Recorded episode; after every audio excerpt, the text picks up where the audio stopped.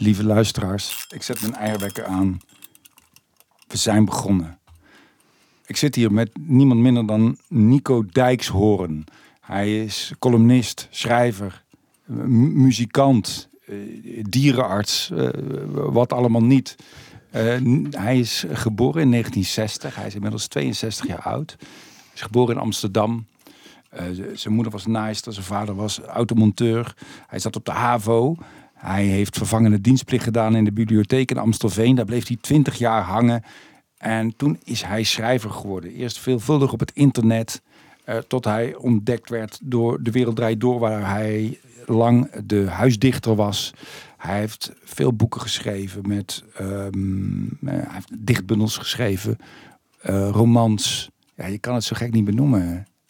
Nee, noemen, Ni- Nico. Je kan het allemaal. Nou, En jij gaat, en jij daar gaat moeten we nog maar eens even Jij, nee, hebben, jij gaat, uitleggen, jij gaat uitleggen hoe het, eh, hoe het allemaal moet. Maar ik heb eerst, en ik wil vragen. Ik heb, ik heb eh, een gedicht van Charles Bukowski heb ik Ja. vertaald vannacht. Oh, je hebt het voor me vertaald. Ja, want dat, Daar ben ik, wel, ben ik wel blij om, eigenlijk. en ik dacht misschien zou jij, als je zo aardig zou willen zijn, het, het voordragen. Dan zijn we Ja. misschien ook klaar. Dan is het misschien ook allemaal gezegd. Nou, dat is goed. En dan kunnen we nog een beetje uit, eh, uit het. Moet ik er nog context bij geven? Ja, Of, graag. eh, Context, kom maar op. ja, dit, dit, dit gedicht, het is een beetje pathetisch. Dat begon ik op een gegeven moment aan mensen terug te sturen die aan mij vroegen via de mail. Dus van, goh Nico, ik zie jou daar bij eh, de Volkskrant, zie ik je schrijven.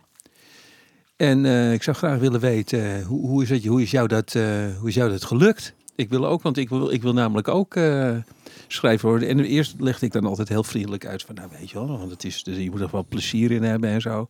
Dus op een gegeven moment werd dat zo'n hardnekkige groep. Die de hele tijd maar gewoon eigenlijk suggereerde van, nou ja, wie heb je in zijn reet geneukt om in de Volkskrant eh, te kunnen schrijven.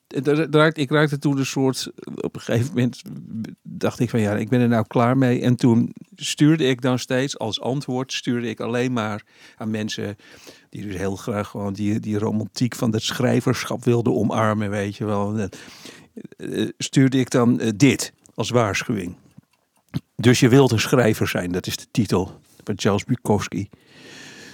Als het niet uit je barst, ondanks alles, doe het niet. Tenzij het ongevraagd uit je hart en je geest en je mond en je buik tevoorschijn komt, doe het niet. Als je uren moet zitten staren naar je computerscherm of gebogen over je schrijfmachine, zoekend naar woorden, doe het niet. Als je het voor het geld doet of de roem, doe het niet. Als je het doet om vrouwen in bed te krijgen, doe het niet. En als je daar moet zitten en het keer op keer moet herschrijven, doe het niet. Als het al hard werk is om er gewoon aan te denken, doe het niet. Als je probeert te schrijven als iemand anders, vergeet het maar. Als je moet wachten tot het uit je losbarst, wacht dan geduldig. En als het dan nooit losbarst, doe dan iets anders. Als je het eerst aan je vrouw moet voorlezen, of je vriendin of je vriendje of je ouders of wie dan ook, dan ben je er niet klaar voor. Wees niet als zoveel schrijvers, wees niet als zoveel duizenden mensen die zichzelf schrijver noemen. Wees niet suf en saai en pretentieus, laat je niet verzwelgen door eigen liefde. De bibliotheken van de wereld hebben zichzelf in slaap gegeeld door jouw soort. Voeg daar niks aan toe. Doe het niet. Tenzij het naar buiten komt als een raket uit je ziel. Tenzij stilzwijgen je tot waanzin drijven zou. Zelfmoord of moord, doe het niet. Tenzij het vuur in je donder onweerstaanbaar brandt. Doe het niet. Wanneer het werkelijk tijd is en je uitverkoren bent, dan zal het vanzelf gebeuren. En, dan zal het, en dat zal het blijven doen tot het sterft. Of het in jou sterft. Er is geen andere weg en die is er nooit geweest. Goeie vertaling, eh, Theo. Dank je. Wat, wat, nou ja, dat. Wat, ja, wat, ja, ben je het er helemaal mee eens? Wat, wat klopt er? Wat klopt er? Laten we eerst eens beginnen met wat klopt er aan dit verhaal? Nou, ik denk wel heel veel, Mhm. toch? En ik vind het ook nu, ik zit nu eh, net, nu wij elkaar spreken, heb ik, ik heb, eh, as we speak, heb ik vanochtend de laatste correcties van mijn nieuwe boek gedaan. Ja. En eh, wat mij nu treft, is eh, dat, dat zinnetje, dat, er staat zo'n zinnetje in van laat het niet aan je vrienden en je vriendinnen en Ja. zo lezen. Dat doe ik dus inderdaad niet. Nee.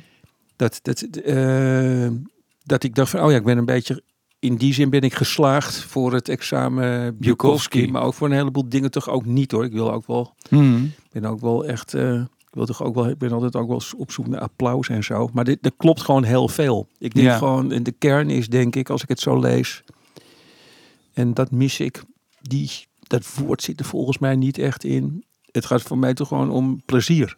Hmm. Weet je, dat het lijkt me vreselijk als je, als je, als je, als je een schrijverschap ziet als iets eh, waar, waar je zegt, waar een eindpunt aan te bereiken is. En dat, het, eh, en dat je dan, eh, nou ja, weet je, dat mensen je als een schrijver zien. Zo heb ik er echt vanaf het begin af aan eigenlijk. Ik heb eigenlijk altijd omgekeerd ingezeten. Ik heb altijd gevonden dat ik geen schrijver was. Hmm. Nou, En was dat, is dat valse bescheidenheid of is dat een, een vorm die je aanstaat, waardoor je lekker kan werken? Nee, het was, het, volgens mij was het gewoon realisme. Want Ja. ik, weet je, ik, heb wel, ik heb wel vanaf een jaar of, eh, nou ja, vanaf een jaar of dertien met oom Wim, die woonde in Amsterdam, die, die gaf mij boeken. Eh, weet je wel, die dan door volwassenen, maar ook jongere mensen gelezen kunnen worden. Je kent ze wel, 1980, of eh, weet je wel, 1984 en, Hmm. en eh, Animal Farm. Dat je Ja. denkt, oh leuk, een boek over Ja. vogels. Dan denk je, vijf jaar later, fuck, het gaat Ja. over het communisme.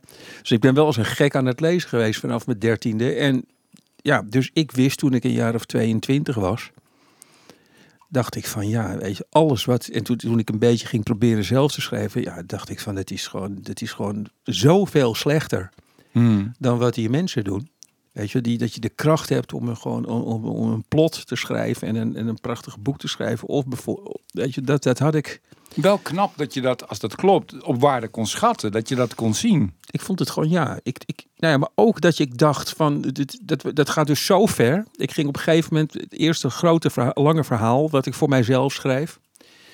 eh, dat was een, ehm waar ik best wel, best wel tevreden over en zo. Toen ging ik, eh, dat ik het een paar weken laten liggen. Ik lees het nog eens. Had ik gewoon helemaal niet in de gaten dat ik eigenlijk een heel hoofdstuk, beroemd hoofdstuk uit het, de avonden van Gerard Reven had na zitten schrijven Hmm. komt gewoon, het is zo gênant. Vond ik toen ook zo gênant toen ik erachter kwam. Dat is, dus daar zit gewoon echt een, een jongen met een moeder. En die heeft echt, het is één op één, die heeft de verkeerde wijn. Of die heeft, denkt dat ze wijn heeft gekocht. En dat is beste appelsap. En dan gaat die zoon haar troosten. Helemaal overgeschreven. En ik had, het- ik had het niet in de gaten. Dus daar ben ik toen ook wel van eh, geschrokken. Volgens mij. Dat ik denk van jeetje joh. Van ik heb hier toch echt met het schuim op mijn mond, op mijn mond heb ik daar heb ik dit zitten schrijven. En even het gevoel gehad, wat, wat Bukowski beschrijft in het gedicht van ja, weet je wel, dat is Ja. het, ik zit helemaal... Ik kan het niet meer tegenhouden. ik, en ik was gewoon een, een copycat. Ik kon Ja. het gewoon niet. Dat heeft mij wel voorzichtig gemaakt toen. En kun je iets vertellen over dat... ehm, nou, dat is misschien een te algemene vraag, maar ik ben wel heel erg benieuwd naar dat eigenlijk het rijpingsproces van... Van hè, eerst is er de behoefte of is het het verlangen om schrijver te zijn en uiteindelijk ben je het ook echt wel echt ge- ge- geworden. Ja. Van, van hoe, hoe voltrekt zich zo'n rijpingsproces? Wat gebeurt daar en wat, wat, wat, doe je dan? En heb je dan ook een, een doel voor ogen of ben je gewoon in het moment zelf bezig aan, daar- aan, daar aan is rommelen? Daar is toch ook weer, als ik zit te denken van wat is voor mij nou de, de definitieve klik geweest van eh, oké, eh, dit, dit, past bij mij. Op, op die manier zou ik wel eens schrijver kunnen zijn. Dan moet ik er wel bij zeggen dat ik dat dus nooit geambieerd heb. Snap je? Het is dus niet zo. Je kent ook, je hebt ook jongens van eh, nu, van een jaar of eh 18 of 17, die weten nu al dat ze schrijver willen worden. Dat, dat heb ik nooit gehad. Ik heb het altijd gezien als iets wat je wat ik leuk vond. Maar de, het, heeft toch weer te maken met iemand die mij het, ja, eigenlijk het nog meer dan Gerard Reven heeft beïnvloed. Het is eh, Louis Fernand, Ferdinand Céline. Daar las ik dood op krediet van. Dan Mhm. in vertaling natuurlijk. Weet je, ik spreek geen woord Frans. En wat er toen gebeurde.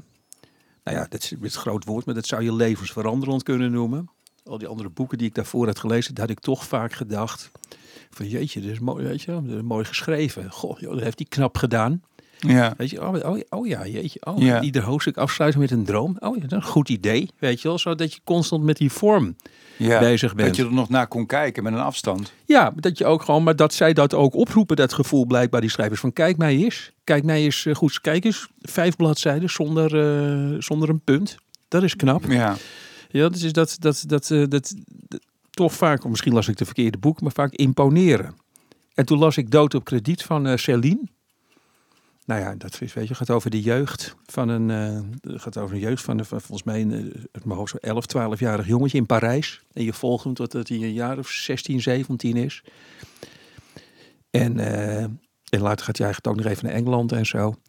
En nou, weet je, Theo, ik ben daar gewoon. Het, het is, er is geen boek waar ik zeg maar zo hard om heb gelachen. En waar ik, al, waar ik ook zo verdrietig uh, om werd. Dat vond ik zo. En, maar dat heb ik allemaal gevoeld.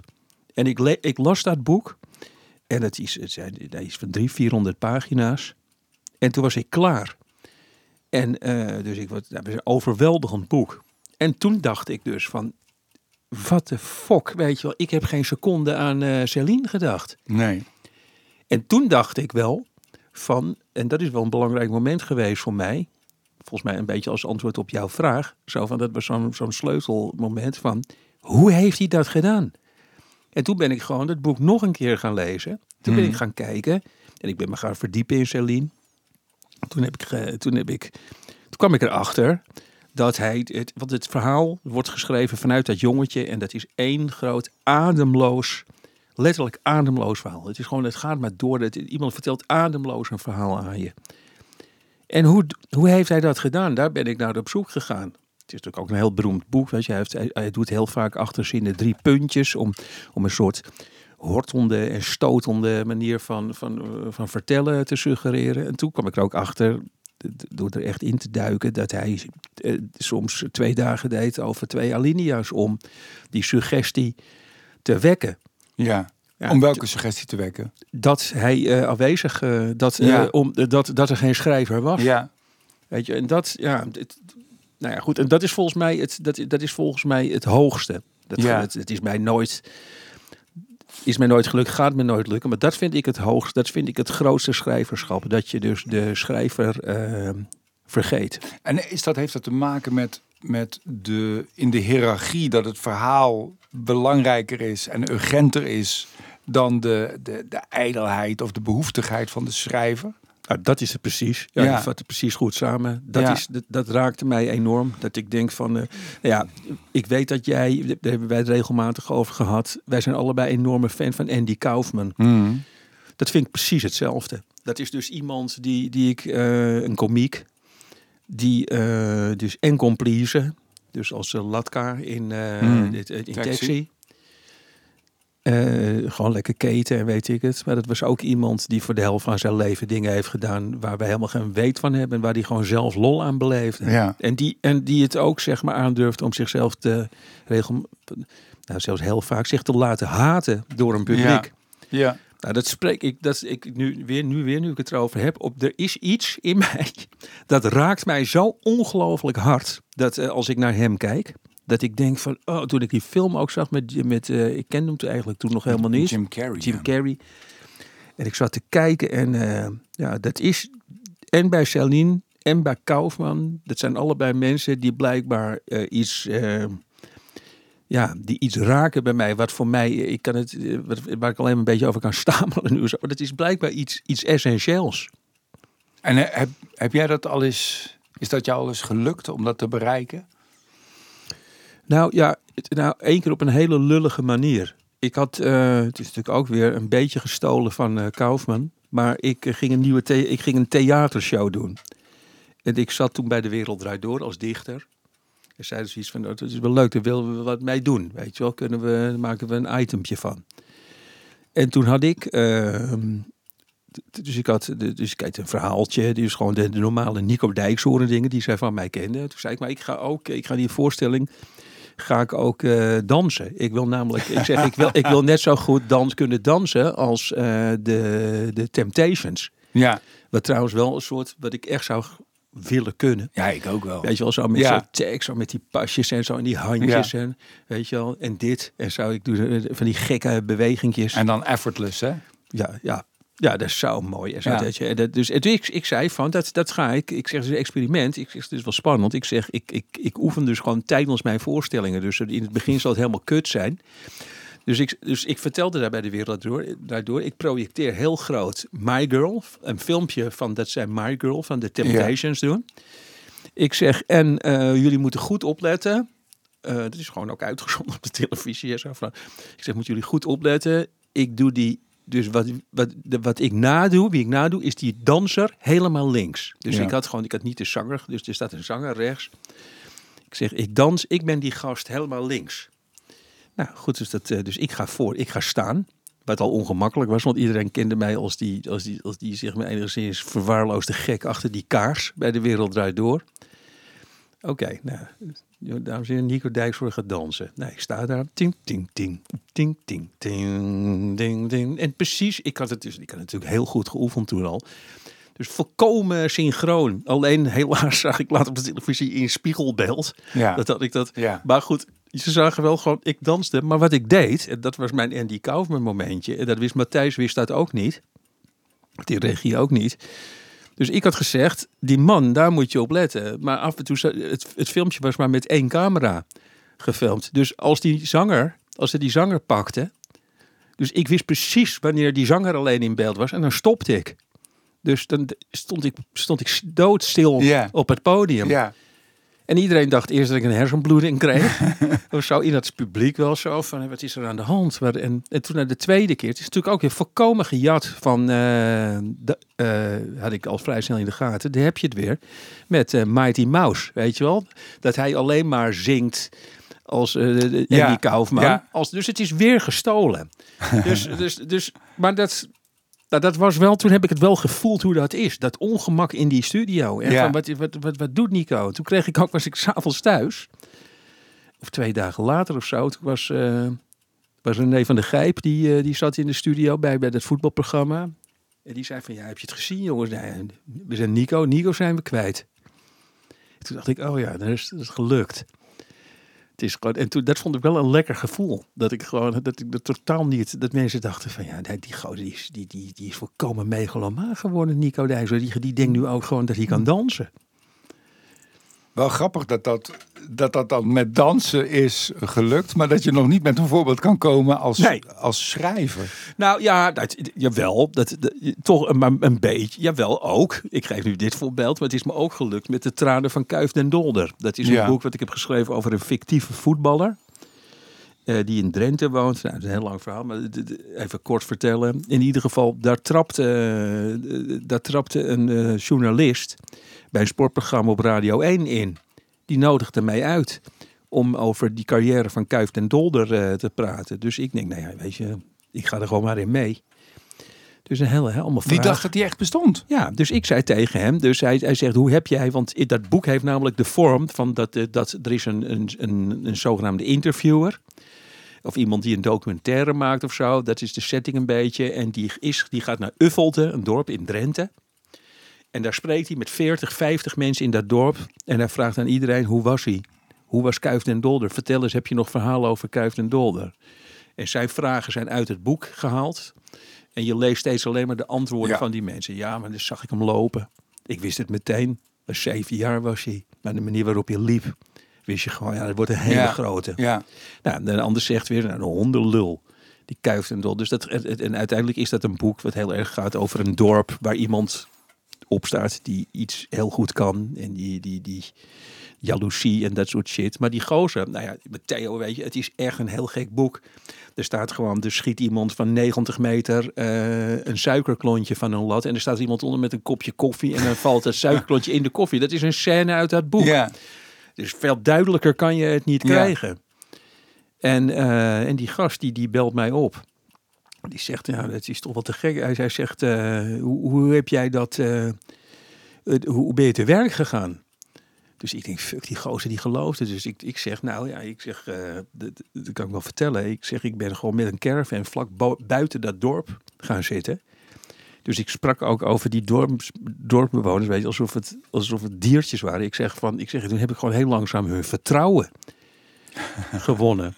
Dus gewoon na- tussenin gaan staan, in gaan staan, weet je, hetzelfde brood bestellen als wat zij eh, bestellen. Af en toe een knikje en zo. En op een gegeven moment kwamen de verhalen. En dat is ook weer, nu ik het aan je vertel, dus dat is zeg maar gewoon constant. Dus dat is mijn grote, dat is, nou, ik, ik ben er totaal niet onder gebukt, maar het is mijn lot. Dat is weer in Cold Blood van Truman Capote Ja. een van mijn lievelingsboeken. Dus snap je, het is gewoon. Het is, allemaal Nou, er is- eerder, het is allemaal eerder gedaan, maar ik vind het is, het, het- dat, die vorm die beheers ik nu wel enigszins. Freek de jongen zei ooit, alles is alles gezegd, alleen er is nog nooit geluisterd. Nee, ik En, en we het gaan doen naar hem. Ja, ja. ja, naar hem. Maar ik moet, ik moet ook denken meteen, nadenkend over jou, wat je nu vertelt, aan, aan mijn eh, lieve overleden vriend René eh, Gudde. Die, die zei, eh, nou ja, het is ook een, hij citeerde ook, dat is een, een bekend fenomeen, dat, dat er in ons allemaal twee verschillende krachten eh, leven. Ja. En hij had die metafoor van je hebt een karretje en er zijn twee paarden. En, maar goed, de krachten zijn dat we en ergens bij willen horen Ja. en we willen ons onderscheiden. We willen uitblinken en ergens bovenuit steken. We willen bijzonder zijn. En je wil ergens bij horen. Dat zijn, ik voel het bij jou heel extreem. Bij jou is dat, lijkt dat best wel gepolariseerd, ook die twee krachten. Ja. ja, dat is wel waar, ja. Ik heb... oh, ik zit even na te denken. Want het is ook, ook wat jij doet, eh, wat ik doe ook, het is ook toegepast. Want je wil ook, je wil ook niet dat het elastiekje helemaal knapt. Je wil het eigenlijk zo ver mogelijk oprekken. Ja. En dat het spannend wordt van, oh, gaat dit knappen? En dat het toch, en Ja, dat het toch heel blijft. En dat je toch in contact blijft. En dat mensen je toch blijven volgen ook. Maar ook wel dan weer een teleurstelling eh, dat, het je, dat je dan dus niet durft wat Kaufman durfde. Ja, maar ja, maar ja. Maar het gaat er toch uiteindelijk om dat, dat je, je je hele eigen stem vindt en, jou, en helemaal in jouw eigen kracht komt. Nou, ik vind toch zoals jij het nu zegt, voelt dat een beetje als van ja, ja het, is, het is volgens mij heel erg waar. Maar het is toch niet all the way durven te gaan. Weet je wel, van het... eh, Wat is daar nog voor nodig? Wat houdt je tegen om dan nog niet all the way te gaan? ja, dat is dan toch, dat is, dat is, volgens mij is dat toch altijd wel familie, Ja, vrienden, kennis. Gewoon, ja, weet je, gewoon, je hebt toch rekening te houden met, met, met allerlei mensen. Dit, dit, eh, dit, ik, ik kan niet, als ik voorkomen mijn eigen gang ga, dan heeft dat gewoon veel invloed op, op, op, op mensen in mijn nabijheid. En ik ben er ook gewoon veel te laf voor. Het is gewoon weer een droom van mij. Maar Ja. het, zit gewoon, het zit blijkbaar ook niet heel erg in, niet erg in mij. Ik durf het, alleen, ik durf het wel in mijn, in mijn boeken. Wat ik wel zeg maar, wat, wat het, op een of andere manier, ik weet niet of ik moet eraan denken. Ik weet niet of het iets met je vraag te maken heeft, maar anders vergeet ik het te zeggen. Wat voor mij ook wel, nou wat hier wel mee te maken heeft volgens mij is, ik ben, eh, ik kreeg een aantal jaren geleden kreeg ik eh, een paar tia's. En dat, dat, eh, toen, toen, toen, was ik, toen was ik helemaal opeens een doodsbange jongen, weet je wel. Ik durfde het, ik vond het moeilijk om het podium op te gaan en zo. En toen ben ik in therapie gegaan. Ben ik twee jaar lang, nou bijna twee jaar lang, op iedere woensdagochtend had ik therapie. Op een gegeven moment, en ik was echt zo'n klassieke, echt super fijn, weet je. Dus ik had het eigenlijk, ik zou het mijn hele leven willen. Eh, Een soort Woody Allen. Ja. je. ja, gewoon heerlijk woensdagochtend zo van, eh, gewoon lekker tegen iemand aanlullen. En dat, en dat hij je dan gewoon vier maanden liet lullen. En dan, en dan zei hij van, ja, dat gaat toch gewoon, je zit weer, gaat toch weer over je vader, hè, dit of zo. Weet je wel. Van, oh ja, shit. Maar dit, dus hij is, ik zit een verhaal te vertellen bij hem.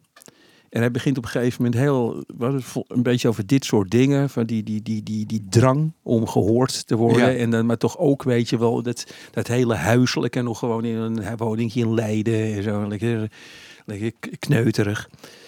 En hij zegt, eh, ik, zeg maar, daar, ik was iedere keer daar heel boos. Weet je, dus dan kwam ik binnen en zei, ze- ik begon dan bijvoorbeeld, zat ik bij mijn therapeut, was mijn eerste zin van, heb je, Mark, heb je Mark Marie, Mark Marie Huibrechts gisteren gezien? En zo. Dat was Ja. dan de opening. ja. dacht ik van, wat de fuck, weet je wel. Dan was ik zelf al heel teleurgesteld over mijn eerste zin. En dan Ja. ging het door. En op een gegeven moment begon Dat, hij... dat, dat, dat, jou, dat, dat jou überhaupt boeit. Of dat dat jou nou ja, die neemt, ja, ja, die neemt dan heel veel ruimte in, vond ik. En dat, is, dat heeft dan weer allemaal met mijn vader te maken. Of, of met mezelf, dat ik heel veel ruimte in heb. Maar op een gegeven moment, wat het weer, dus het ging best wel veel over de wereld draait door toen.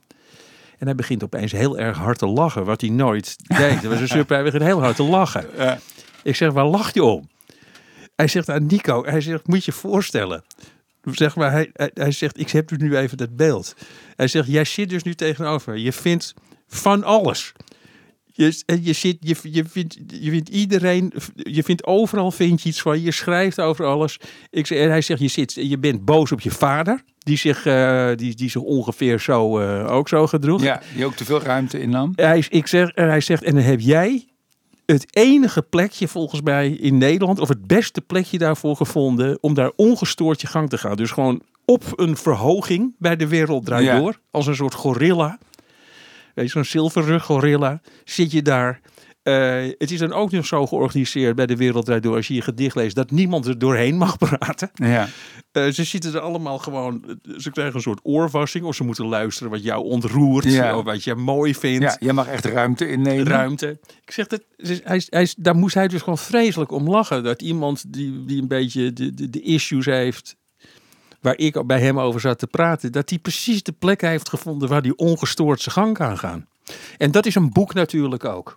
Dat is, ik denk maar dat, hoe reageerde je erop? Ik vind het een hele goede en leuke manier van, van Ja. reageren van die therapeut. Ja, dat was ook dat je, fantastisch. het is goed om af en toe een beetje uitgelachen te worden, toch ook? Voor ja, mensen? nee, was prachtig. Weet je, het, het, het hele de wereld uit door. Dat interesseerde hem gewoon geen ene reet. Nee. Hij deed gewoon ook net ook alsof je er, dat, daar vertrouwde ik hem niet helemaal. maar goed, hoe hij- reageerde jij? Wat, wat, wat deed dat eh, met je? Nou ja, ja, ja, het, ja, gewoon zo van Jezus. Nou ja, precies dat, waar dit hele gesprek tot nu toe bijna over gaat. Dat ik er steeds veel later dan andere mensen achter kom.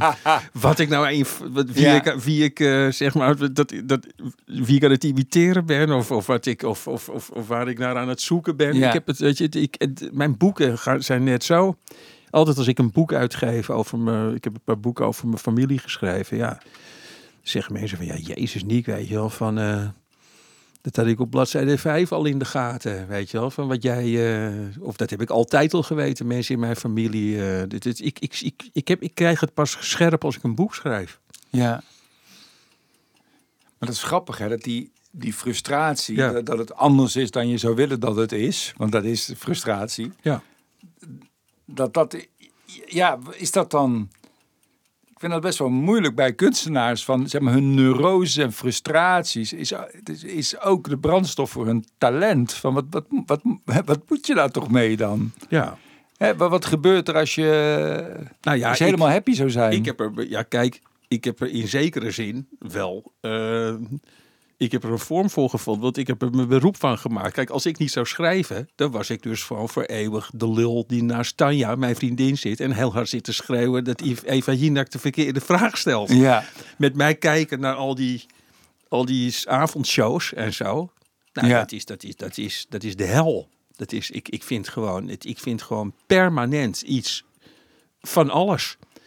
En, dat, en ik heb dus nu, en ik schrijf iets van acht, negen columns per week. Dus nou ja, weet je wel, eh, dat, is, dat, is, dat, is, dat komt goed uit. Ik ga gewoon zitten. Ik- Ja. Ik, hoef nooit naar een onderwerp te zoeken. Dat is mij nog nooit gebeurd. Maar die, die, dat ongenoegen, is dat iets wat je cultiveert of is dat oprecht? het is, op, dat is volkomen oprecht. Ja, Het is al vanaf dat ik, eh, dus- dat ik zeg maar in een kring zit, in een kring zat op verjaardagen met mijn vrienden. Die moeten hebben gedacht, oh mijn god nee. Eh, Nico, Nico weer. Ik was ook wel gezellig, maar ik altijd overal eh, iets van iets vinden. ja. En dan heel, heel eh, weet je wel, ook het- heel zelfverzekerd en zo. Zo zat het in elkaar. Ja. Nou ja. ja. En Het is wel een stuk beter geworden. hoor. Ik ben wel een stuk rustiger geworden. ja, is, dat, is dat beter ook voor jou als columnist of als mens? Als mens. Ja, Ja. Nee, als mens. Dat, eh, het is ja. Ja, ik heb nu wel ik heb wel een soort gewoon, eh, ik heb wel een soort rust gevonden. Het zit allemaal in mijn, het zit allemaal in mijn columns en het zit in mijn boeken. En ik, eh, ik heb het nog wel zo, ja, ik heb het, weet je, ik, het is niet meer dat ik er nou gewoon constant zit te oreren. Ik ben ook wel gewoon een, een beetje een kluisenaar hoor. Het is niet dat ik nou iemand heb, ben die, die 34 vrienden heeft of zo. Ik, zit vaak thuis. En jouw, jouw Tia's hebben je ook wel eh, een beetje wijzer gemaakt misschien, hè? Ja, ja zeker. Dat, dat was, eh, nou ja, gewoon, ik denk dat dat, ja, ik hoorde, nou ja, goed, dat, wat er nu in mij opkomt, is dat, dus ik vertelde aan Wilfried de Jong, waar ik toen eh, een, die regisseerde, dit deed ik soms iets van op de parade of zo, deed. Ja. Nee, in ieder geval, die sprak ik dan af en toe wel iets langer. Dus ik vertel aan Wilfried de Jong. Dus ik, zat heel, ik had die tia's gehad. En voor mij was dat werkelijk, nou weet je wel, mijn wereld stortte in. Van, oh Ja. god, ik werd misschien, eh, als ik het nog één kreeg, werd ik misschien invalide. En eh, we wonen in een huis met een trap. Weet je wel, dat soort shit zat, had ik opeens mee. Daar heb je toch opeens mee te maken. En ik vertel dit allemaal aan Wilfried. En die, die- die- weet je wel, die, die leefde natuurlijk wel mee. Maar die was niet noemenswaardig onder de indruk. Nee. Zo van ja, het, het, het is, dus ik vroeg hem. Hij zegt ja, hij zegt wij zaten laatst met Mart Smeets. Hij zegt Mart Smeets deed hem een voorstelling. Die krijgt een TIA. Die zegt jongens wacht maar even. En die loopt gewoon drie minuten later het podium Ja, om zo kan het om zijn, zijn mars. Nou ja, toen dacht ik wel. Dat heeft me ook wel een soort van geholpen. Dat ik dacht van, oh ja, ja, weet je het, ja. Je kan...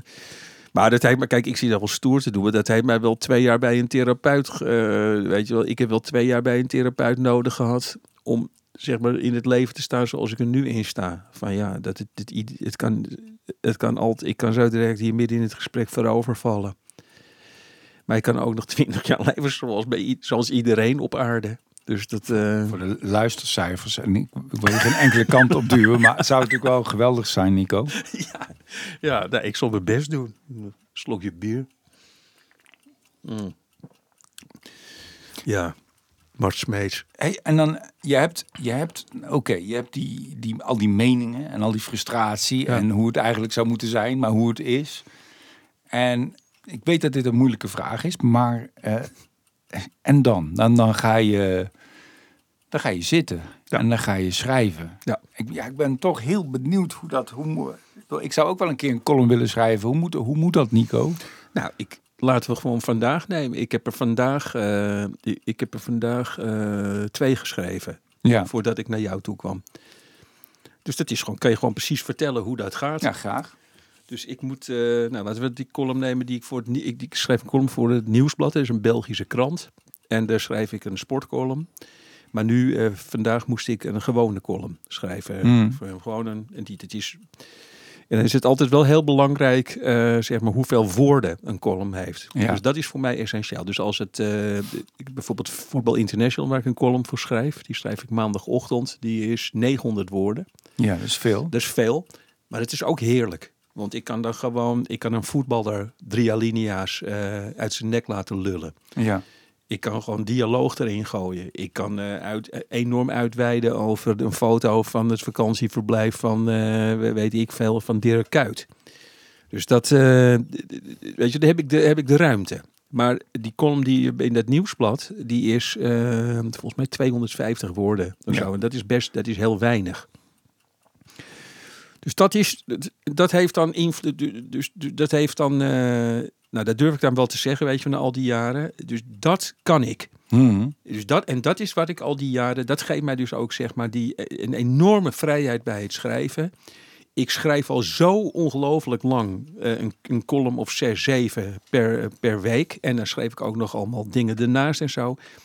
Eh, ik weet nu gewoon precies hoe je een column schrijft van 300 woorden, Ja. 320. Ja.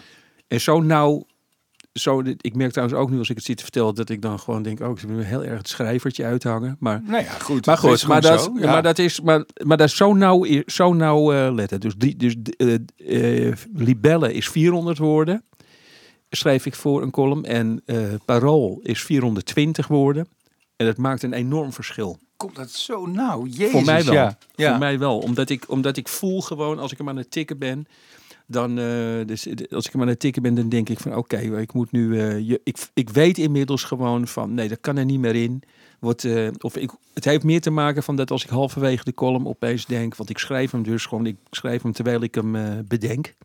Dus ik heb nooit van tevoren denk ik van nou dat is een leuk ideetje of dat of zo. Dus ik ga zitten vanochtend. Om er En leeg dan, ben je best nog wel leeg. Absoluut. Dus ik Zo. ga vanochtend, dus ik ga vanochtend. Ja, maar dat, dan heeft het voor mij alleen maar waarde. Weet je, als ik gewoon, als het, als het van die gemaakte leukigheid wordt van Nico Dijkshoorn gaat ook iets zeggen over. Dan wordt het tenminste, die gaat ook nog iets zeggen over de omgekeerde vlag of zo. Dat, dat, dat, vind ik dan, eh, dat is voor mij dan minder waardevol. Maar ik ga vanochtend zitten.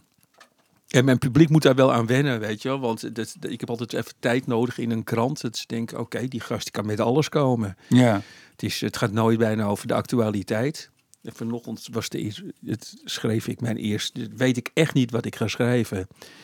Eh, en eh, vol- volgens mij was wat was mijn eerste zin vanochtend. eh, ja, dat ik gewoon zin had om een. ja, ik heb zin om een beweging te beginnen. En dan ben, het, nou, dan is, ben, ik, ben ik klaar eigenlijk. Ja. Ben ik al klaar. Dus dan leg ik zo uit van, nou ja, ik, ik heb daar nooit verder bij stilgestaan. Maar het is op dit moment gewoon heel makkelijk om een beweging te beginnen. Met social media. Gewoon, ik, ik, dus ik had als voorbeeld dat ik toen die, die, eh, gem, die gemtrails, weet je wel, Ja, waar iedereen ja. nu over heeft. Nou, weet je wel, dan kunnen we, dus laten we daar, laten we gewoon, eh, laten we daar op, met z'n allen zeg maar op losgaan. Dan hebben we een beweging en dan komen we bij elkaar. zo. Dus daar schrijf ik zo'n heel stukje over. Ja. En dat is dan, weet je dat is dan een soort kritiek op social media, weet ik zo. Het, is, het, is, het gaat niet over helemaal niks. En eh, nou, ja, dat is klaar. Dan kijk ik het na op eh, tikfouten. En dan stuur ik hem op. Ik heb er, het is dus niet om te pochen, maar ik, die, het nieuwsblad doe ik nooit langer dan een half uur over. Ik neem aan het in vorm een column ook net als een film of een cabaretprogramma een begin, een midden en een eind heeft. Ja. Nou, bij mij, dat eind is- bij mij, dat is... dat is Nou ja, wat is het begin? Het begin wat doe je in het begin? Zo Of is dat die, allemaal die zin, intuïtief? die zin, die, Ja. die, die, die zin, Ja. die- een goede zin. Van, eh, Je moet iets poneren. ik zit eraan te denken om een beweging te beginnen. Nou, Ja. Dan zou je mij als lezer wel hebben. ja. Zo, oh. Van, nou, Ja. Dan moet het een beetje, vind ik, ik hou ervan als het een beetje grappig is. Als ik een raar beeld serveer. Zo van, eh, en dan op een gegeven moment, ja, en, en een goed eind. Dat is wel mijn makken. Dat is wel grappig dat jij dat nu zegt. Ik heb ook vrij lang geschreven voor draadstaal. Schreef ik, eh, heb ik veel scènes voor geschreven. Waarvan ik schreef heel veel, maar er werden steeds twee of zo gebruikt per uitzending. Soms één of twee, als ik mazzel had drie. En eh, ik heb ook voor Café de Wereld geschreven vroeger, die animatiepoppetjes. En is, het- nou, de mensen waar ik toen mee werkte, dus in dit geval Dennis van der Ven van, eh, van Draadstaal en vroeger bij Café de Wereld. Nou ja, weet je, de mensen die dat leiden, die werden gewoon gek van mij, omdat ik gewoon weigerde een eindgrap te Ja. schrijven. Ja. Ik kan gewoon geen eindgrap schrijven. Zo'n eindzin. Dat iets, weet je wel, dat, dat, die, die, die, ik, die vorm, die haat ik. Ik, hier- ik was ook, nou ja, bekend voorbeeld. Ik was natuurlijk dol ook gewoon op Monty Python. Die daar gewoon, Ja. Volgens mij als een van de eerste, gewoon volkomen Ja. scheid aan hadden. Ja, die, die ridderfilm komen er opeens politieauto's aanrijden. En, Ja, en dan gaan nou. ze allemaal de boeien in. En worden ze die auto's inge, in, ingegooid. En rijden die politieauto's weg. Geweldig toch? Nou ja, maar ook in hun sketches zit er niemand voor te lezen. Dus ze hebben zoiets van, nou, het is grappig genoeg geweest. Er komt iemand binnen, die slaat iemand met een naakt, met, een- met een, met een papegaai op zijn op zijn hoofd. Ja. Dus, dus ik heb daar, dat was altijd een probleem als ik in teams werkte, dat ik gewoon geen, eh, geen dat ik het heel ingewikkeld vind om eh, zo'n HHH einde. Dus ik heb, ik heb er ook niet veel geschreven voor draadstaal die zo in elkaar zitten. Dus dat, op een gegeven moment werd dat wel een soort van wat, wat, iets wat zij wel konden gebruiken. Weet je wel, ik heb bijvoorbeeld zo'n serie geschreven, herinner ik me gewoon, dat was De Te Eerlijke Man. Ja, er zit geen point. Eh, dus die komt gewoon, die, die is een rolstoel, rolstoelbasketballer. Zie je, die zit in een, gym, die zit in een gymzaal. En die is enorm aan het met die bandjes aan dat piepen, weet je wel. En, die, Hmm. en die een beetje een, een, gooien op die, eh, die basket. En er komt de te eerlijke man staat opeens naast hem. En die eh, Jeroen, Jeroen van Koonsburg had er een beetje een raar stemmetje aan hem gegeven. Dat is ook wel gek, dat had ik dan weer helemaal niet bedacht. En die zei zo van, ja, stop eens even. Stop eens even. Het al heel, die jongen weet het wel heel raar is. Stop eens even. Zo van, het is niet, geen echt basketbal, hè. Is geen, want echt basketbal is, dan springen ze. Dat is zo mooi juist aan basketbal. Dan kan je dunken. Daar kan ik van genieten. Maar dat kan jij niet.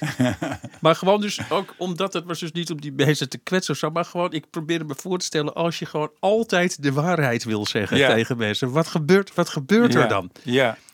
En de plaats situeerde ik hem in een boekwinkel.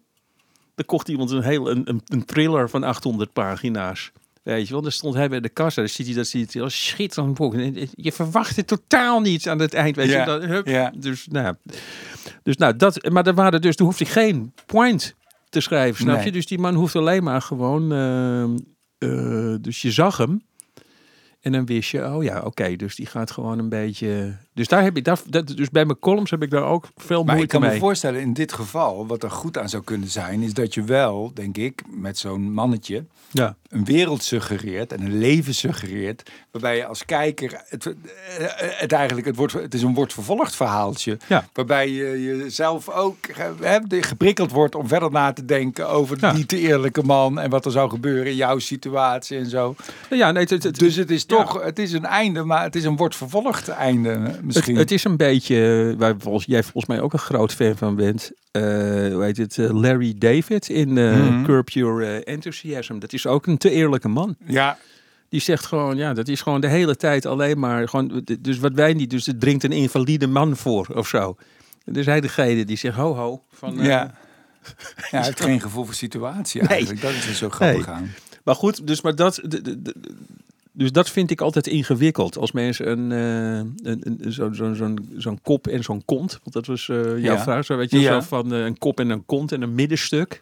Daar doe ik niet zoveel aan. Maar ja, het is ook een beetje, je zegt dat, dat, dat je daar iets op tegen hebt. Terwijl het lijkt ook dat je daar gewoon niet zo goed in bent. Het is ook een Oh, beetje ja. makkelijk om, Ja. iets, iets...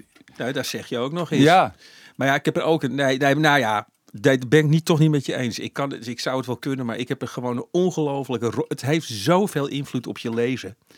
Dat vind ik ook. Daar heb je het weer. Weet je waar we in het begin over hadden. Ik wil gewoon dat die mensen gewoon onbekommerd. als die een Voetbal International column van mij gaan lezen.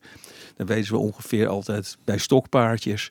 Maar dat je dus niet bij de meeste Rinus columns... Israël. Ja, precies. Ja, Ja. ja. ja, dat is het, ja. Ja. de Rinus Israël proef. Dat is eh, voor de mensen die niet weten wat dat is. Eh, dus bekijk het le.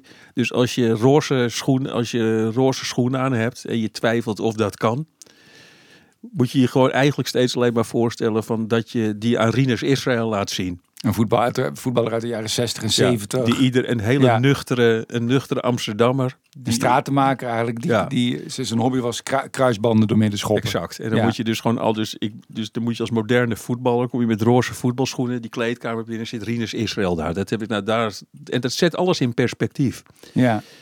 Ja, dus dat is ook een truc die ik vaak gebruik. Maar ik, het, ik zit er nog even na te denken. Van het is, ik denk niet dat het is dat ik het niet kan, maar ik wil het gewoon echt niet. Ik vind het, ik, het heeft invloed op, eh, op het kijken. Weet je, als je naar sketch gaat kijken bij Draadstaal, om maar iets te noemen, of een sketch in een willekeurig ander programma.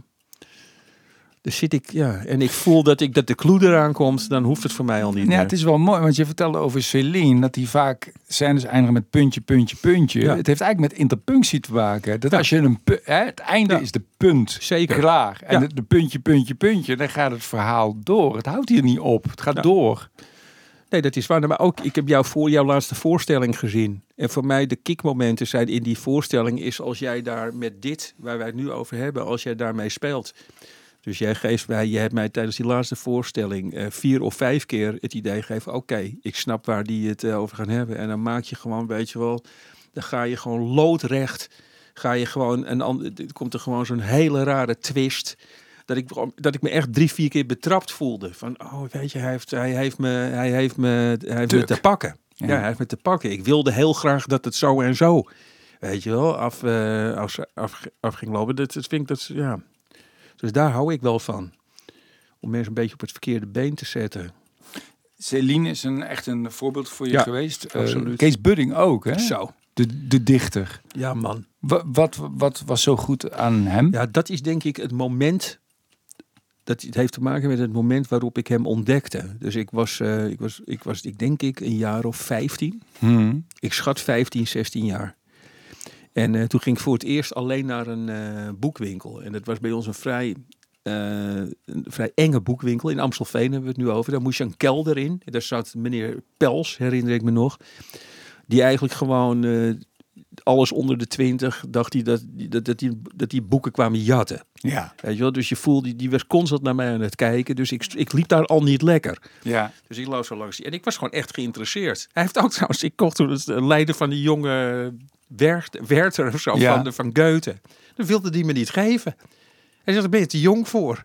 Geweldig. Ja, ja, grappig. ik, ja. ik mocht, hij gaf het me niet. Ook met die zijn achterhoofd was nog wel lief laten. Omdat een heleboel mensen zelfmoord hebben gepleegd. In, in- in, in die, toen dat uitgegeven destijds, werd. Destijds. Dus dat staat nog steeds in zijn hoofd. Dan denk ik, weet je wel, er hangt dijksoor aan dat plafond. Dan heb ik hem dat boek verkocht. Ja. Maar dus ik schuifel zo, ik schuifel daar eh, tijdens zo'n bezoek naar de poëzie.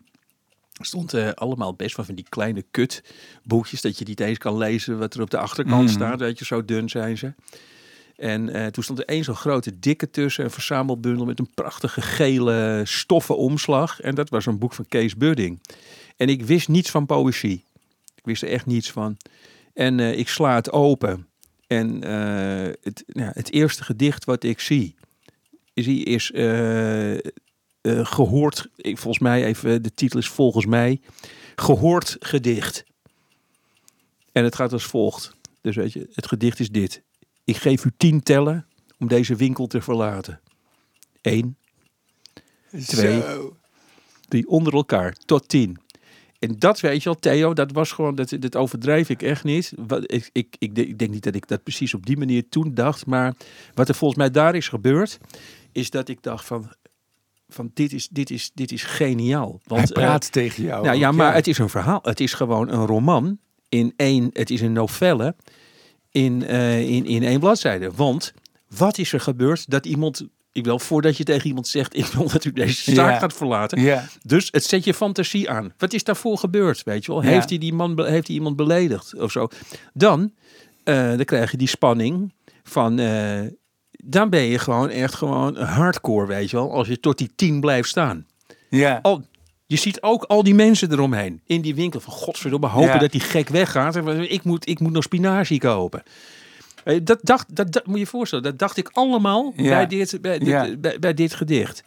En het allerbelangrijkste, hij is niet weg. Want die man telt door tien. Ja, Weet je wel, dan stopt hij gewoon wel bij zes. ja. Nou ja, en al die gedichten, de meeste gedichten van Budding zitten zo in elkaar, weet je wel, van het eh, vogelkooitje. Heel maar mooi. het vraagt ook, Ja. dat ik onderbreek, het vraagt ook, en dat ben jij blijkbaar, ook om een grote verbeeldingskracht van de lezer. Je was blijkbaar toen al een hele goede Ja, het lezer ook. Nou, het beelden, ja, het, ja, nou ja, gewoon. dat is natuurlijk zijn talent. Hij is de zender, maar jij bent de ontvanger.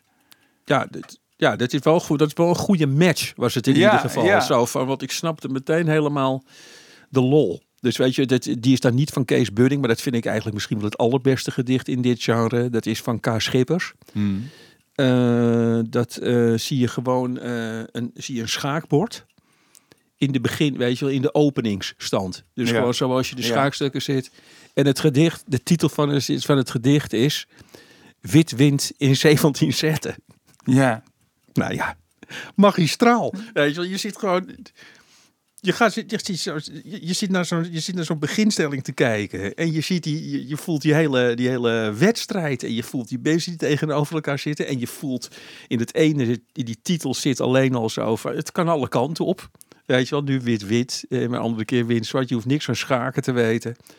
Nou ja, dat soort, dat soort gedichten, weet je wel. Dat, en maar ja, ik vind het wel mooi. Ik vind jouw jouw welwillendheid en jouw, en jouw talent om, om, om daar een verhaal van te maken, vind, ik- vind, ik ook, eh, vind ik ook groot hoor. Ik zou dat bij, ik zou dat denk ik niet zo snel hebben. ja, ik heb dat, Ik heb meer nodig, geloof ik ik. heb dat echt met alles.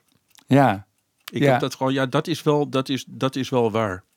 leuk om te ontdekken. Vind ik interessant. Het staat Ja. wel gewoon, ik sta altijd, het, het is, het is, ik geloof dat Tanja, die, mijn vriendin, die zei het ook nog een paar dagen geleden. Het is gewoon, het is, het is dat ik gewoon ongelooflijk associatief, eh, Ja, een soort associatief, eh, een manische. een beetje manisch associatief, Ja. als dat bestaat. Ja, Ik kom zo net, Mooi. ja, ik kom zo net binnen hier in jouw atelier, dan sta jij, eh, eh, zeg maar, heel, zeg maar voor, voor mij zeg maar dus niet op een heel erg Theo Maas-achtige manier de planten water te geven. natuurlijk Nou, ook dat- over nagedacht door mij. Hè?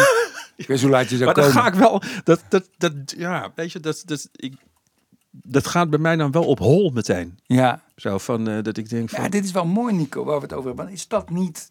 Is dat, want dit is ook een soort van pure inspiratie, toch? Dat is ook jezelf toestaan of niet afremmen om manisch associatief te zijn.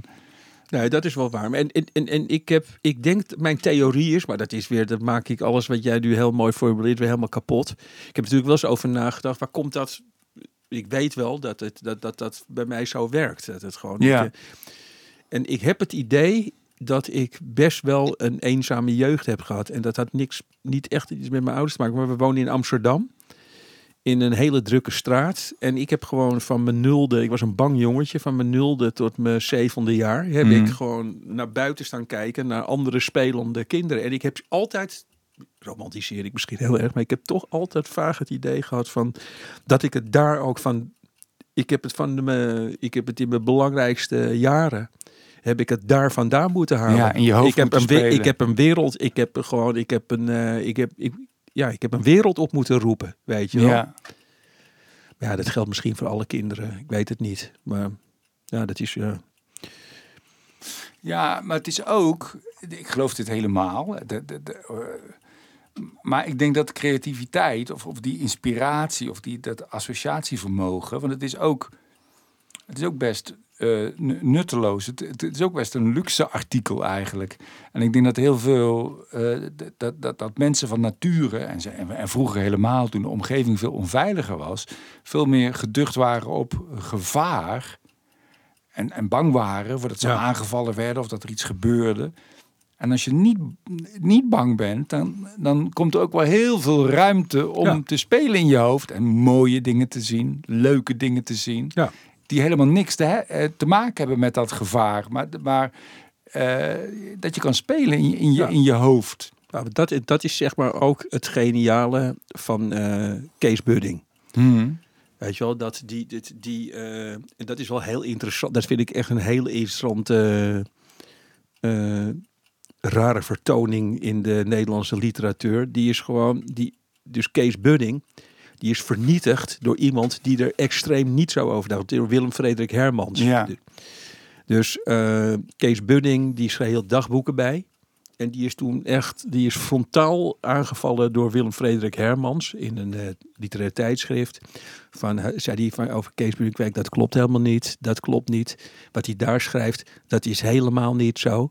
Terwijl, en, en toen is Kees Budding, wat ik van, ik heb met het Kees Budding gezelschap, heb ik nog een aantal keren gesproken daarover. Ja, dat er wordt algemeen, eh, zeg maar, algemeen idee is toch wel dat, dat, hem, dat hij daarna eigenlijk nooit meer een woord heeft geschreven. Ja. En eh, ik heb dat toen op de nacht van de poëzie heb ik daar toen op die avond heb ik daar toen een gedicht nog snel over geschreven. En daar zat iets in waar ik daar nog wel tevreden over was. Er zaten dus allemaal eigenlijk best wel, er zitten best wel van dat soort adepten juist in de zaal, weet je wel, van de hermetische poëzie. eh, het moet niet, want dat was waar Kees Budding ook steeds mee te maken had. Het, is, het moet niet om te lachen zijn. We zijn hier wel gewoon met poëzie bezig, Ja. weet je wel. Ja. Wat is dat voor onzin? Weet je wel, hij had dan zo'n heel beroemd gedicht, heeft hij in Carré voorgelezen, werd heel hard om gelachen. Weet je, ik zat vanochtend aan tafel. Ken je het gedicht? Nee. Ik zat vanochtend aan tafel. En eh, ik had, eh, stond een eh, potje van Heinz sandwich spread, zoveel ounce. Weet je wel, een kleine, bepaald eh, 108 158 gram. En naast hem, daar, daarnaast stond een potje Betuwe jam. Ook zoveel ounce. Toen heb ik het dekseltje gepakt van de jam en gekeken of het op die van Heinz sandwich eh, spread paste. En dat is toch geniaal, ook als hij het voorleest. Stopt hij. Hele zaal, zaten gewoon duizend mensen in carré. En ja hoor, het past. Ja. Ja, jezus man. Ja. Oh, dit is ook timing hè. Ja. Dat, en dat, ja, dat, nou ja, als je, maar als je dat dus, weet je wel, dus, en als je dat dus naast Willem Frederik Hermans legt. En, die, en toen heb ik volgens mij toen een gedicht geschreven. Ik weet niet meer precies helemaal hoe het ging, maar het ging erom. Willem, een beroemde uitspraak van Willem Frederik Hermans is: van als ik, om even te laten zien hoe goede schrijver hij was. eh, als ik een op bladzij 12 een vogeltje van een dakrand laat vallen, dan kunt u ervan uitgaan, even vrij geciteerd weet je wel, dat op bladzijde 322, dat je opeens denkt, oh daarom viel dat vogeltje van de dakrand. En toen zei ik, ik zeg Kees Budding, dus was de man die meteen op het vogeltje zou zijn afgehold, zijn oor tegen zijn snavels zou hebben gedaan en zou hebben gezegd, wil je nog iets vertellen aan me? Weet Ja. je wel? Dus die, die was heel erg van de, Ja. de fantasie. En de eh, ja. dus dat, dat nou ja, weet ik, met, ik, het was helemaal niet in mijn tijd, weet je wel. Want Kees Budding, ik heb Kees Budding ook nooit levend meegemaakt. En Willem Frederik Hermans nog heel even. Maar daar ben- daar kon ik woedend om worden. Ja. Nog steeds. Ja, ik snap het. Dat ik denk, zo'n lieve man. En die gewoon, weet je wel, die maakt, hij maakt hele mooie kastjes van glas met allemaal dingetjes. En, en hij was gek op katten. Dus een fantastische figuur, die Kees Budding. Die heeft echt mijn hoofd volkomen opengeklapt. Toen ik 15 jaar was. Ja, en ook wat ik ervan weet, ook zo'n heel mooi oog ook voor het banale en dat bijzonder maken. Ja. Toch? Ja, absoluut. Het, het- het- ja, ik, ik wil steeds meteen aan een gedicht. eh, vogelkooi, heel mooi is een vogel, even uit mijn hoofd. Heel mooi is een vogelkooi met een stukje marmer erin. Heel mooi is een vogelkooi met een stukje komkommer erin. Ik verzin nu even gewoon een paar dingen. Eh, helemaal tijd weet je. Maar eigenlijk het allermooiste is een vogelkooi met helemaal niets erin. Ja, dus dat, ja. dat, dat raakte mij dan Ja. van. Ik dacht van. Maar het was ook dus van. Oh, dat. Toen, ik- weet je, want want daar, daar, daar begon ik over te vertellen. Het was zo van. Dat ik was 15 en iemand leerde mij dat dat ook mocht. Ja, Dat, is, dat was dus gewoon. Dat wordt ook gepubliceerd. De, hier is, dit is gewoon. Dit is zelfs verzameld. Dacht Ja, ik. ja. Moet ik hebben gedacht. het creëert eigenlijk heel veel ruimte, hè? Absoluut, ja. Zo van, oh, maar weet je wel, dan is de sky the limit. Ja. Weet je wel, als dit, als, als dit, als mensen dit te gek vinden, weet je wel, ja, dat, dat, dat, dat kan ik misschien dan, nou, dat dacht ik dan niet, maar ik had wel zoiets van, oké, dat, eh, dat, dit, dit is mijn, dit is mijn hoek. Ja. Dit is mijn hoek, ja, waar ik, eh, Ik vind het zo erg van literatuur. Ik ben nu, ik, ik ben echt, ik, ik lees heel erg graag. Ik ben gewoon. eh, Ja. eh, en als, ik, als ik terugdenk aan mijn middelbare schooltijd en ik met die leeslijst aan het ploeteren was en dat ik 16 of 17 was en met Ja. meiden bezig was en dat soort dingen en met sport. En dat je dan de aanslag moest lezen van Harry Mulisch. En dat je dan leerde dat steen een belangrijk motief was. Want hij heette Van der Steen. En daar was weer maar steen. ja. En dat was steen. En man, ik ben 17. Dat boeit me toch allemaal niet. Terwijl ik wel geïnteresseerd was in verhalen of in... Zo jammer is dat. Van, van dat, ja, dat is vreselijk. Ja, ik had, ja, niet om je daar meteen te overtoepen, maar je, je, dat was ik eigenlijk helemaal vergeten. Toen dat gebeurde bij mij, ik kon er gewoon, we moesten 15 boeken lezen, die kon ik zo invullen. Die had ik al gelezen. ja, ja, Dus ik was gewoon echt gewoon vanaf mijn veertiende of zo echt een woeste lezer. Ik kon gewoon Aldous Huxley, weet je wel, Brave New World of zo, dat soort shit kon ik dan, eh, dat, dat kon ik allemaal. En ik heb toen, en dat, ik, ja, dat had ik toen al hoor, van dus iedereen was een beetje eigenlijk, nou ja, wat jij nu benoemt, gewoon dat weet je, dat gekut over die lijst. En wat mag je er wel op zetten en wat mag je er niet op zetten. En ik, wat ik toen heb gedacht, dat weet ik nog echt heel goed. Zo is het precies gegaan. Ik dacht van, die leraar Nederlands. Die krijgt dus de hele dag, krijgt die, krij- die krijgt acht mensen op zijn kamertje. En eh, weet je wat, mondeling tentamen. En eh, die komen dan met Margamingo ja. eh, binnen. de val. Lekker dun. Ja, bittere kruid.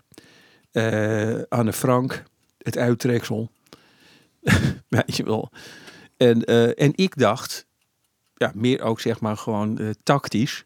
Van eh, hoe, het- ja, weet je wel, van hoe, dit- hoe wordt dit, hoe please je zo'n man? Dacht ik van, nou, dat lijkt me sowieso een voordeel als ik met boeken binnenkom die hij zelf, die hij ook moet gaan lezen Ja. dat hij ze niet al, dat hij ze alle, allemaal gelezen heeft. En wat ik heb gedaan toen, en dat beviel, dat, dat is toen echt goed gelukt. Ik heb toen gevraagd van tevoren hoeveel eh, gedichten mag ik lezen in plaats van één boek. Ja. En toen heb, en toen, nou, weet je, het waren er dan eh twaalf of zo, dertien, kan ik me herinneren. Ja. En toen heb ik gewoon dertien gedichten over de dood gelezen. En dat was goed, man. Wat mooi. PC Boutons. eh, echt, dus weet je, ja, was gewoon een waanzinnige ontdekkingsreis, weet je. Gewoon, het, was super leuk. Zo een gedicht uit 1834 over de dood. En dan weer, weet je, een, een eentje uit eh, 1970 of zo. eh. Nou, dat was gewoon, dat kreeg ik natuurlijk, dat krijg je vanzelf, dat was dan een bonus, gewoon een heel hoog cijfer. Omdat die man ook dacht van, hè hè. Maar is het jou gelukt om jouw kinderen die liefde ook bij te brengen? Van, Ja. het is, ja? Oh, Absoluut. ja, ja, mijn kinderen zijn allebei, eh, zijn allebei lezers. ja. Die hebben dat gewoon, eh, ja, ja, nee, dat eh, absoluut. Ik vind het zo leuk dat er nou veel young adult bo- boeken zijn. Hè? De- gewoon voor mensen die 17, 18 of ik weet niet wat Ja. de leeftijdsgrens daar precies is. Maar dat, dat er dingen, goede dingen worden geschreven Ja. waar, waar mensen van die leeftijd in geïnteresseerd zijn. Ja, ja, goed is dat, ja. Ja, man. Een van de eerste boeken die ik heb gelezen op school was het, het Behouden Huis, ook van Willem Frederik Hermans. I, I, I couldn't care less. Ja, ja, ik was beïnvloed. Ik was gewoon, ik werd heel erg beïnvloed eh, in mijn lezen door eh, waar ik was gewoon zo ongelofelijke fan van Gerard Reven. En die, eh, die had daar net ruzie weer. Toen had ik gelezen dat hij ruzie met Willem Frederik Hermans had. Ik heb bijvoorbeeld ook bijna nooit iets van Harry Mulisch gelezen. En misschien één of twee boeken. Dat was dan heel erg gewoon dat ik solidair was met Gerard Reven. Die later gewoon even de grootste aperte racisten bleek te zijn eh, in Nederland. Weet je wel. Dus dat, dat, dat was dan weer, dat was dan weer even. Dat heb ik, maar heb ik heel Nou, lang. Celine heeft ook zo zijn dingetjes, hè? Nou ja, maar dat is ook Nou ja, precies. Jij zegt het, hè? Dat is toch ook fascinerend, hè? Dus dat is gewoon wat ik heb daar heel erg Ja, over na valt gewoon zitten. op, op, op antisemieten en racisten. Klaar, dit was het. Je mag niks meer zeggen. Vuile racist! Wat een, een heerlijk einde. ja, nee, het is, ik heb er wel heel erg over na zitten denken natuurlijk wat dat was. Want dat is inderdaad dus twee of drie keer gebeurd. Ook eh Loet, Loetseberg, weet je wel. eh, die, die is nu ook uh, ontmaar... Of nee, eh, ja... Ja, volgens mij Loetseberg, eh, toch? Die is toch ook ontmand, ont, Weet ik niet, ontmaskerd? weet of, eh, Armando, nou weet ik niet. Laat ik niet mensen vals beschuldigen. Maar er was nu speelde laatst ook weer iets met iemand die bleek gewoon in, de, in Duitsland eh, ook foute dingen te hebben gedaan. Maar wat het is, want het zit totaal, bij Gerard Reven zit het ook totaal niet in zijn werk. Dus het, kijk, wat er in hun werk zit, is nihilisme. En dat is blijkbaar iets wat mij wel bijzonder aanspreekt. Ja. Dus bij Celine, eh, de boodschap in bij Celine is, we zijn fucked. Weet je, Hmm. we zijn allemaal fucked. We probeerden gewoon wat, weet je wel. Het is één grote baggerzooi.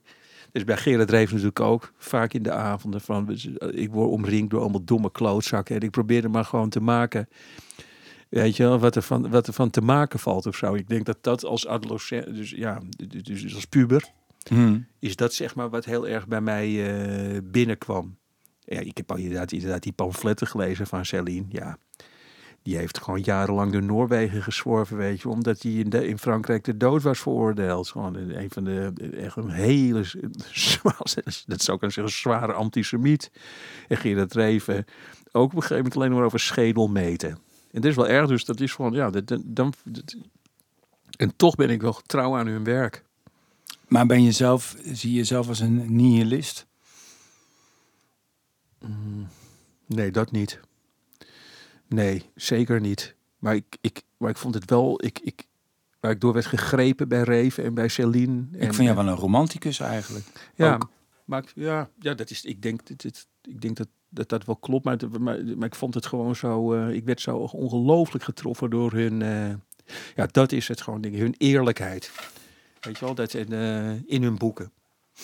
Dus gewoon, ja, zoals Gerard Reven, die dan in, midden in de jaren zestig, tijdens zo'n congres in Edinburgh, staat hij op.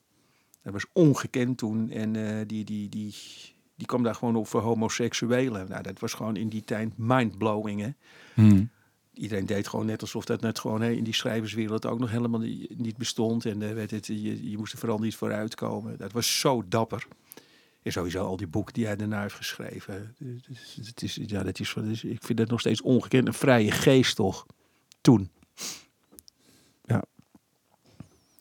Dank Nico. Ja, ik weet nog steeds niet hoe ik een column moet schrijven. Maar ik, ik, ik, vraag, ik vraag het wel aan iemand anders.